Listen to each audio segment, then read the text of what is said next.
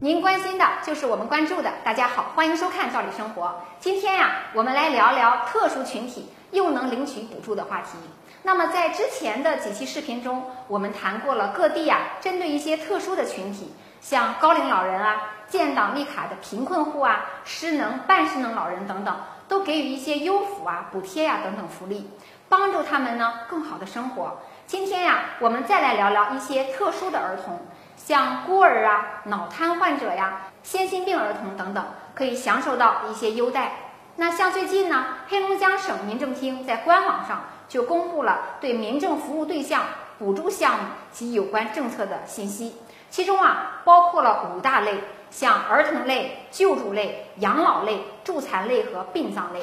其中呢，在儿童类的补助项目上就有明确的规定，我们具体来讲讲。这次啊，一共有五类的儿童。将会得到补助或者救助。具体的补助项目呢，包括孤儿基本生活费、小儿脑瘫康复爱心资助项目、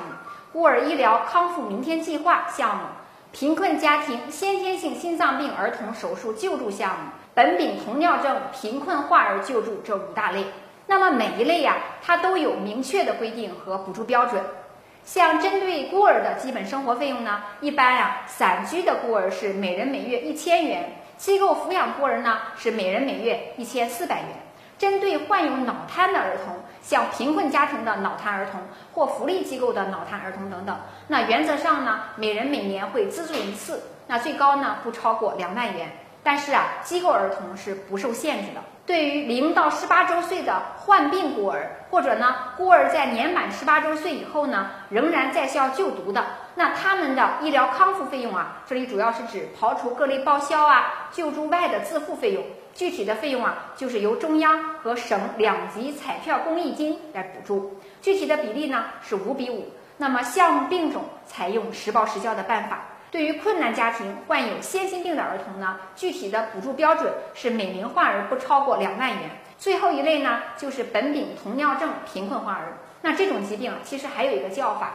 叫做 PKU 患儿。那根据家庭的情况不同，像低保或特困家庭的 PKU 患儿，家庭人均收入基本上在五百元以上，或者呢在五百元以下的家庭呢，那么这些个家庭每年治疗所需要的特殊食品或药品呢？分别是由基金来提供不同的比例的救助，那最高呢是按照百分之百的标准，每人每年最高呢救助额度会不超过人民币一万元。